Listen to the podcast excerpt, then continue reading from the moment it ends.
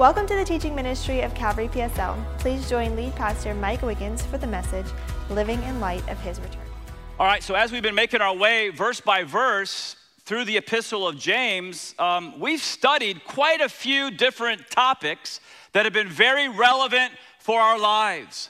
All right, so throughout the summer, we've looked at different topics like staying faithful to the Lord even during a difficult trial avoiding temptation like the plague, being doers of the word and not hearers only, loving our neighbors as ourselves, having real faith, which is displayed by our good works, taming our tongues as opposed to spewing evil, possessing godly wisdom and shunning worldly wisdom, being humble instead of prideful, realizing that our lives are a mist. We're here today, gone tomorrow. Therefore, we need to serve the Lord like never before. And then finally, last week, we talked about laying up treasure in heaven. So, all the topics that we've gone through this summer have been very practical, very relevant for our lives.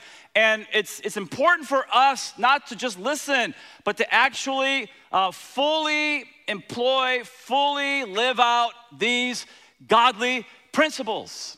All right, so next week is gonna be, can you believe it, our last message in the book of James. And so next week it's gonna be all about the topic of powerful prayer. And I hope you'll join us next week for another practical teaching. Today, I'm very excited to look at the topic of Christ's imminent return and what kind of people we should be in light of that future event. And so, right now, both here and at home, if you're looking at James chapter 5, verse 7, if you're looking at it either on your phone or in the, in the scripture, could you say amen? Okay, we're going to continue verse by verse. Be patient, therefore, brothers, until the coming of the Lord. See how the farmer waits for the precious fruit of the earth, being patient about it until it receives the early and late rains. You also be patient. Establish your hearts, for the coming of the Lord, look at this, is at hand. Do not grumble against one another, brothers, so that you may not be judged. Behold, the judge is standing at the door. And by the way, he's speaking to brothers, he's speaking to Christians, and he says, The judge is standing at the door. That means that we will all appear before the judgment seat of Christ. Verse 10 is an example of suffering and patience, brothers. Take the prophets who spoke in the name of the Lord. Behold, we consider those blessed who remain steadfast. You have heard of the steadfastness of Job and you have seen the purpose of the Lord, how the Lord is compassionate and merciful. All right, so James is now kicking off yet another topic in his little letter to the Christian community. And so in verse 7, he encourages all of us to be patient, here it is, until the coming of the Lord. The coming of the Lord. I just wonder how many of you believe that the Lord Jesus Christ will absolutely return you believe that? I believe it with all my heart. And if you said amen, you're in good company because the apostles, the apostles also believed in Christ's return. And, and, listen to this they lived with this wonderful expectancy that the Lord could come in their lifetime. So, this already, already leads you to your first point if you want to take notes this morning and that is that the Lord wants every generation of believers to live in the light of Christ's imminent return. The Lord desires every generation of believers to live in light of his return. And now, concerning the timing of his return, Jesus said in Matthew 24 26 that no one knows the day or the hour Okay, no one knows, no one knows the day or the hour. Therefore, we should never set dates, right? If anyone sets a date, they're off base. Don't listen to them. Please don't buy their book. If you buy their book, you're wasting your money and you're wasting your time. We don't set dates. After the resurrection of Jesus Christ, right before his ascension, when the disciples in Acts chapter 1, verse 6 asked the Lord, Will you at this time restore the kingdom to Israel? Let me just pause right there and get away from my notes for a moment. Think through this with me. I'm going to go a little bit deeper with you. And I'm going to expose a false doctrine within a lot of churches.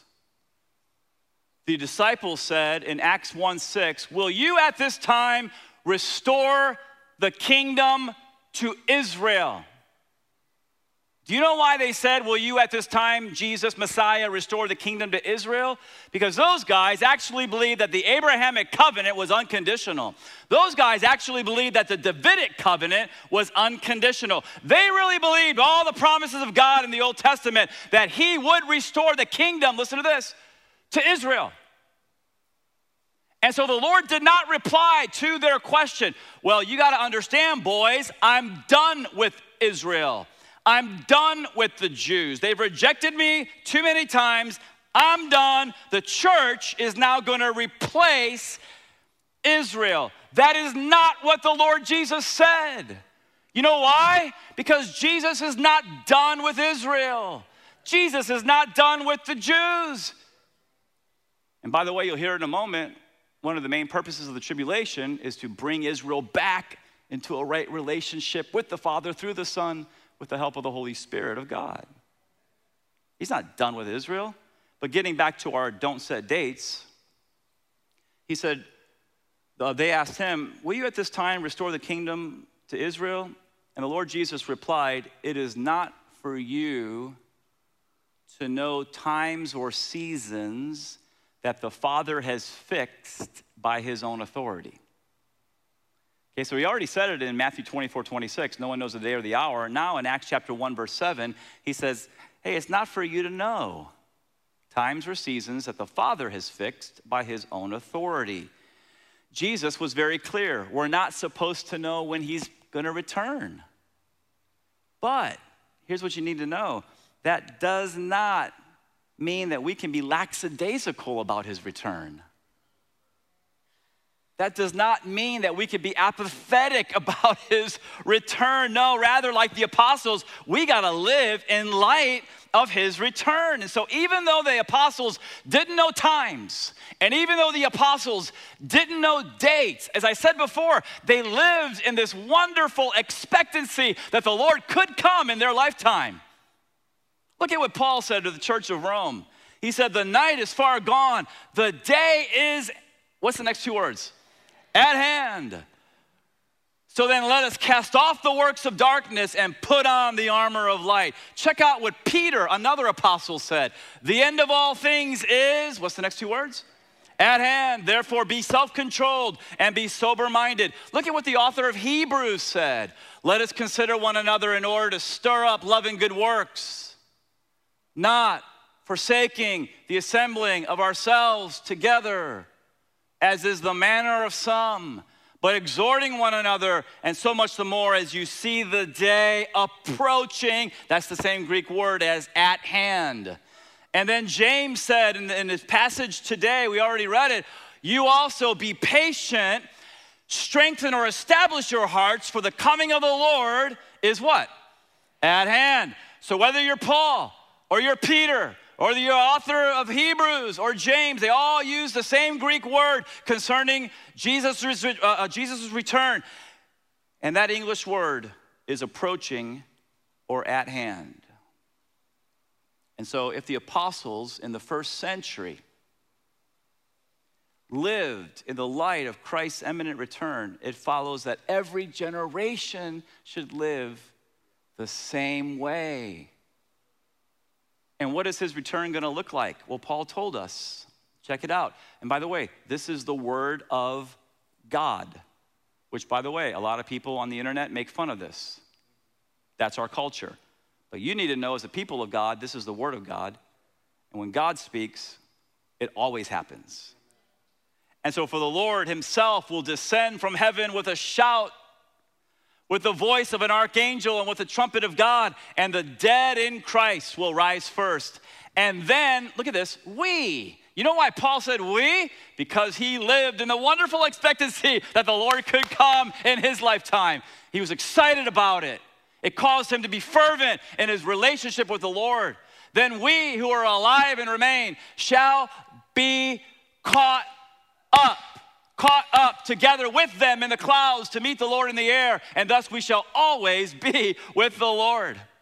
The Greek word for caught up is harpazo. In the Latin Vulgate translation of the Bible, it is translated as rapimur, which is similar to our English word rapture. I don't care how much they make fun of this on the internet. Ladies and gentlemen, don't let anybody ever tell you that the rapture is not in the Bible. It's right there. We will be caught up, we will be snatched up, we will be grabbed up. This is the word of the Lord, and we got to live our lives in preparation for that imminent rapture. That's the truth. It could happen at any moment. And this is what the church needs to hear there is no sign that must precede it. It's important right now to highlight the fact that there are two phases to Christ's return. Phase one is the rapture of the church, phase two is the second coming. Those two phases are very different. You need to understand this if you're new to the Bible so that the New Testament, as far as eschatology is concerned, makes sense to you. Very different. The rapture will occur before the tribulation, the second coming will occur after, at the end of the tribulation. The rapture, at the rapture, Jesus comes for his saints, his bride, the church. At the second coming, he comes with us back to the earth.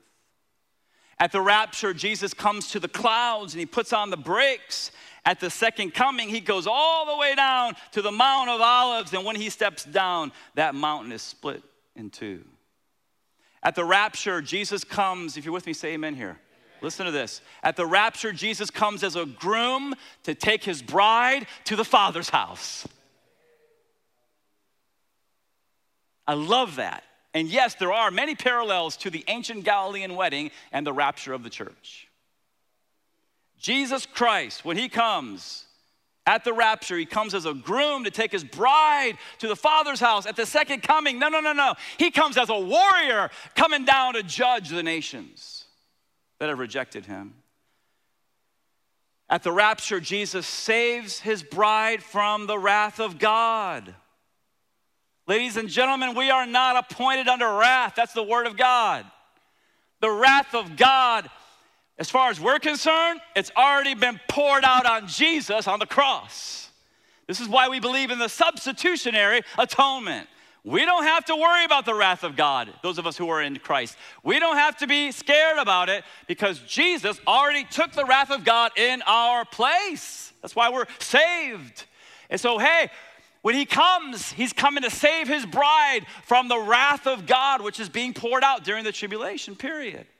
That's the rapture. He saves us from the wrath. But at the second coming, no, no, no. He goes down to the valley of Megiddo. I've been there, I've seen it four or five times. He goes to the valley of Armageddon and he gives, he administers the final dose of God's wrath on the armies that are there to conquer Israel. Something else very important to understand too that before the rapture, life is normal, right? So people are eating and drinking, they're buying and selling, they're planting and building. The rapture occurs. Before the second coming, completely different picture.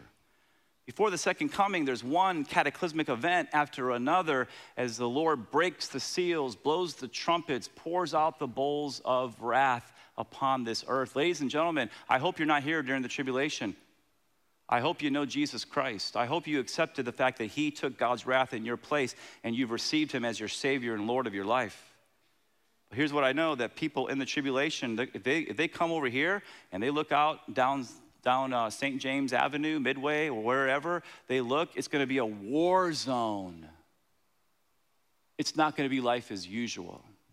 And so I'll say it again before the rapture, there are no signs that must take place. Before the second coming, there are many signs that must take place. We've gone through them in Revelation chapter 6 all the way to 18. All of that's got to take place before the second coming of Christ in Revelation chapter 19. Rapture, second coming, two different phases of the Lord's return. If you want to dive deeper into this topic, I want to refer you to a short article by Dr. Thomas Ice. I had the uh, privilege of having lunch with this He's a scholar uh, with some other Calvary Chapel pastors at a Calvary Chapel Pastors Conference. Um, but um, if you go to Liberty University Scholars Crossing, uh, or, or if you just type in imminency and the any moment rapture in the Google search, you'll get a very short, you can read this in less than five minutes, uh, but great article that explains what imminency is and what imminency is not. I also refer you to our End Times conference that we had right here at Calvary last February. If you were here to hear Dr. Ed Hindson, raise your hand, please. It was a great conference. He's a great speaker. He's my favorite professor um, in seminary. But I want to encourage you to go back and listen to those or watch those messages. If you want to watch those messages, you go to our website. You click on sermons and you click on recent sermons and then go all the way to the bottom of that page. We got the whole conference right there. You can watch or you can listen. Also on our website, is my series um, in Revelation that I did in 2017. And again, if you're with me, say amen. Anything, anything that Dr. Charles Ryrie, Dr. John MacArthur, Dr. Norman Geisler, Chuck Swindoll, Chuck Smith, David Guzik, the Got Questions um, website, anything that they say about the end times is gold. So there's a lot of miscommunication, a lot of error on the internet make sure you're listening to the right people. The rapture is imminent.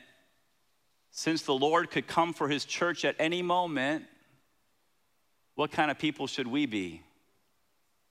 Well, number one, we need to be patient like the farmer. Patient like the farmer. Look at it again in, in the Word of God, verse 7. Be patient, therefore, brothers, until the coming of the Lord. See how the farmer waits for the precious fruit of the earth, being patient about it until it receives the early and late rains, the early and late rains. You also be patient, strengthen or establish your hearts. Here it is again. For the coming of the Lord is at hand, is at hand. All right, so the early and late rains that James referred to had to do with the planting and the harvesting of wheat in Israel. And so the, the farmer would plant his seed in October, November, that time frame. He would plant a seed, and then during those months of October and November, he would begin to pray, Lord, send the early rains. God, send the early rains. Why? Because the rain would soften the soil making plowing easier and also planting and the germination of his seed. That's October, November. Then the farmer would patiently wait until the following year, March, April timeframe. And then that farmer would start to pray, pray, for the late rains. God, please send the late rains. Why?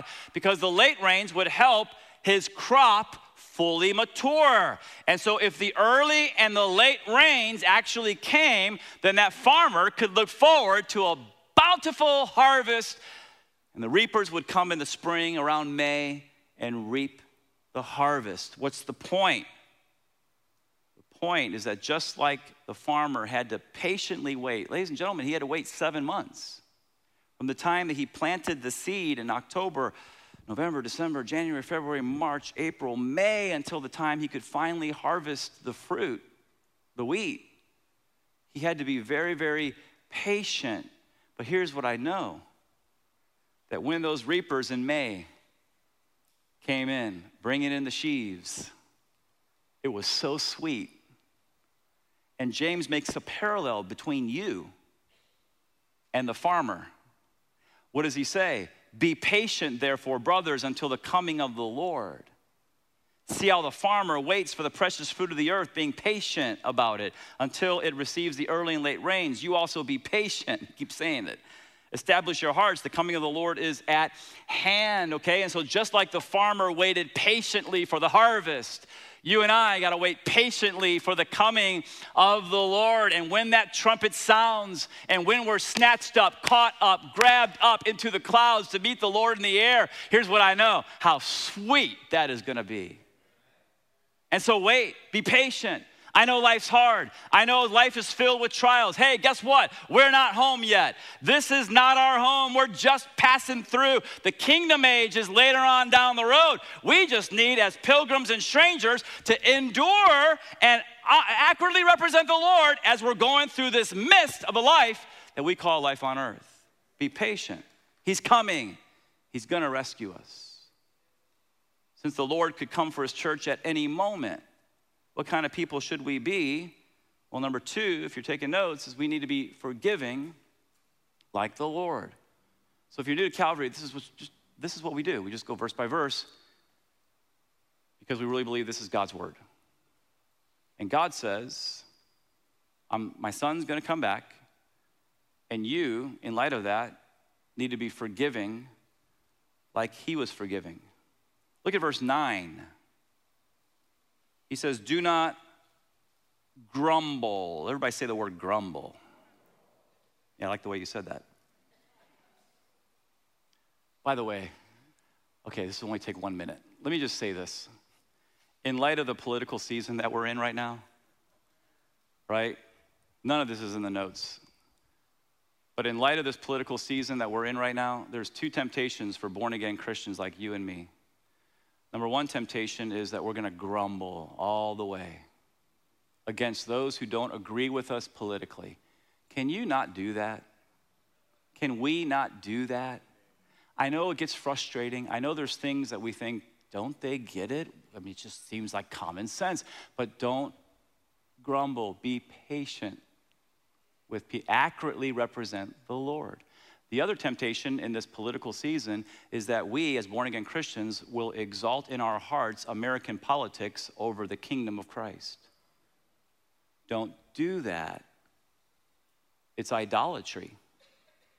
Here's what needs to happen, right? American politics is down here. You can be politically active. Everybody should vote. Everybody in this room, everybody watching on camera, you, all of us need to vote right? As I said before, a Bible in one hand, a ballot in the other. We need to vote our biblical values. There's a, a lot at stake. We need to vote. But here's what you need to do don't exalt American politics in your heart above the Lord or above his kingdom. We are first citizens of the kingdom, then we're Americans. That's the truth. And so the word grumble in verse 9 do not grumble against one another, brothers, so that you may not be judged. Behold, the judge is standing at the door. That word means to sigh or to groan. So the idea is that when someone offends us, instead of being patient and forgiving, we grumble, right? We get, get this bitter attitude toward them. We moan and groan against them. If you have the King James Version, verse 9, it says, and I quote, grudge not one against another. So here's the question how can we hold a grudge against anybody and still pray the way the Lord taught us to pray? How can we do that? Jesus said, When you pray, say, Our Father in heaven, hallowed be your name. Your kingdom come, your will be done on earth as it is in heaven. Give us this day our daily bread and forgive us our debts, trespasses, sins, as we forgive those who have sinned against us as we forgive those who have sinned against us. Did you hear that? Why don't we just say words in the air like it's a poem to be recited? No, this is the way Jesus taught us to pray. Father, forgive us our sins as we forgive those who sin against us and lead us not into temptation, but deliver us from evil. And then he said, For if you forgive others their trespasses, your heavenly Father will also forgive you. But if you do not forgive others their trespasses, neither will your Father forgive your trespasses. Listen, if you're here this morning and you're refusing to forgive somebody, you are in a self inflicted prison cell. Why are you sitting there? Why are you sitting there holding a grudge? Why are you sitting there so angry, so upset, stewing, moaning and growing, groaning and grumbling and bitter and angry and hurt against that person? If there's anybody right now and within the sound of my voice that's sitting in a prison cell of unforgiveness and bitterness, you need to know that Christ has given you a key to get out of that prison cell. It's called the key of forgiveness. You just got to let it go. You just got to forgive him from your heart. You say, I don't want to. You don't know what they did to me. All right. So, as you sit in that bondage of bitterness, as you sit in that prison of pain, I want you to ask yourself this question. Ask yourself this question How can I withhold forgiveness from this person when God has forgiven me of so much? How can you do that? How many sins do you think God has forgiven you of? A whole lot.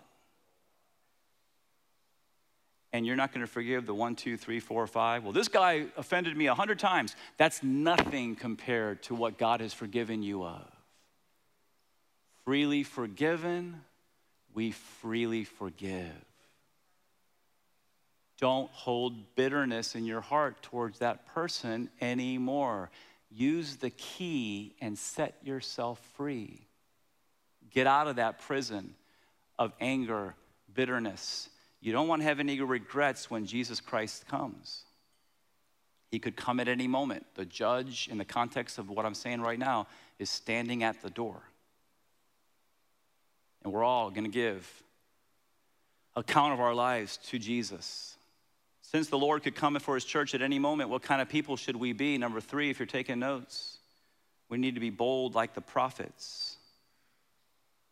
Verse 10 as an example of suffering and patience, brothers, take the prophets who spoke in the name of the Lord. All right, so who's he talking about? Isaiah, Jeremiah, Daniel, Moses was a prophet, Elijah, Elisha, all those men, so many more.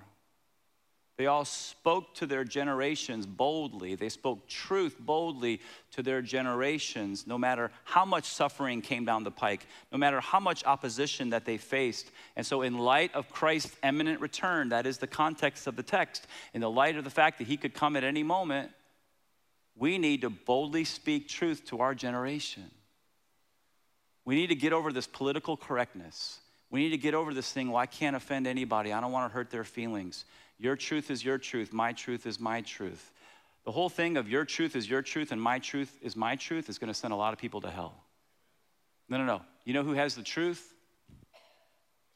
Born again Christians who actually open up the book of truth and read it and apply it to their lives. You mean to tell me that people who ignore the Bible are not living in truth? They're living only in truth as they're living in accordance with the Word of God, whether they've read it or not. This is truth, ladies and gentlemen. We have the truth. So we have to speak the truth, but we got to speak the truth in love. And here's what, what I know that when you do that, put your seatbelt on because people are going to get upset at you, they're going to push back at you, and they're going to get nasty toward you. Now, when they get upset at you and they push back at you and they get nasty toward you, don't get all upset. Remember the words of Jesus. Check it out. Blessed are you when others revile you and persecute you and utter all kinds of evil against you falsely on my account. Here it is. Be down in the dumps. No, rejoice and be glad, for your reward is great in heaven. For so they persecuted, here it is, the prophets who were before you. And so here, here's what I know as you speak the truth in love, speak boldly to your generation, your family, your friends, your neighbors, your coworkers, and some of them get mad, right? Because who likes truth if you're living in error? Who likes light if you're living in darkness? Husbands, t- tonight at 1 a.m., I want you to take your phone, put on that, that flashlight, shake your wife and say, honey, and just put it right in her eyes. See what happens to you she's not going to like it. the culture is living in error, they're living in darkness. They don't like what people like us say. And they're going to push back. And, and don't, don't make the mistake that I've made so often in my Christian life. When, when I, I tell you, when, when people push back and they get ugly toward me, I get, I get upset, I get discouraged. And I'm forgetting that right there. Jesus said, No, don't get mad, get glad.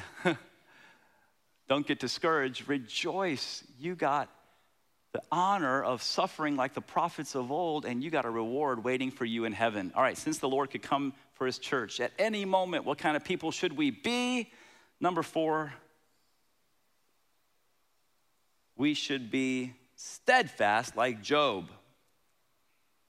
Verse 11 Behold, we consider those blessed who remained steadfast. You've heard of the steadfastness of Job, and you've seen the purpose of the Lord, how the Lord is compassionate and merciful. Okay, so most of you guys know the story of Job this morning. I'm not going to tell it in detail, but here's what I, what I know Job is one of the most fascinating stories in all of the Bible. And what, what it tells us is that anybody, with the help of the Lord, can make it through anything. Anybody can make it through anything with the help of the Lord. And so, Job, after losing his oxen, his cattle, his sheep, his camels, and a million times worse, Job, on the same terrible day, gets the news that his seven sons and three daughters have been wiped out in a storm, dead after his health deteriorated and after his distraught wife said, just curse God and die, after all of that, Job somehow was able to later say this in Job 23:10. God knows the way that I take when he has tested me. I'm going to come forth as gold. I love that. I love that spirit of dogged determination. So many people, they just quit church because of the littlest, minutest little thing in their lives. Look at Job and all he went through. And he said, You know what? I'm going to come forth as gold. I'm going to be steadfast for the Lord. And what did James say about it in verse 11? He said, You've heard of the steadfastness of Job. You've seen the purpose of the Lord, how the Lord is compassionate and merciful, right? But so many people, they would have this attitude like compassionate, merciful. Job lost his livelihood. Job lost all his kids. That doesn't sound like compassion. That doesn't sound like mercy to me. That sounds to me like an unloving and cruel God. there's lots of people in our culture today that have that attitude toward God because of hardship in their lives. So if anybody has that attitude or is even starting to go down that road, let me ask you a question. I'll ask you two questions. Number one, was, jo- was Job a better man at the end of the book than he was at the beginning of the book? Yeah. After all the difficulty he went through, he learned many, many lessons in life, and he was a humbler man. Question number two Was Job a more blessed man at the end of the book than he was at the beginning of the book? Again, the answer is yes. In chapter one, it says he had 7,000 sheep, 3,000 camels, 500 yoke of oxen, and 500 female donkeys. And it said he had seven sons and three daughters. In chapter one, he loses it all. Chapter 42, at the end of the book, it says that God gave Job twice as much as he had before. Check this out right here. The Lord blessed the latter days of Job more than the beginning. He had 14,000 sheep, that's double, 6,000 camels, 100 yoke of oxen, 1,000 female donkeys, and he also had seven sons and three daughters.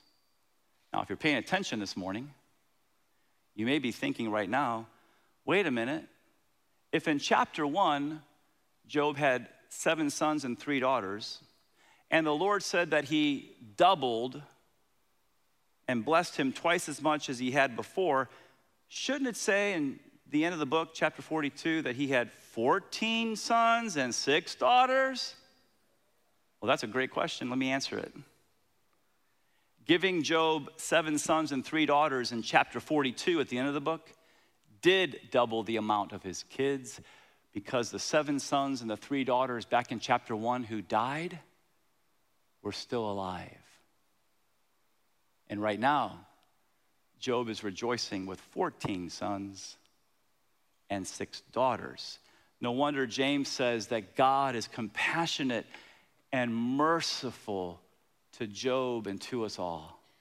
He's compassionate and merciful to you.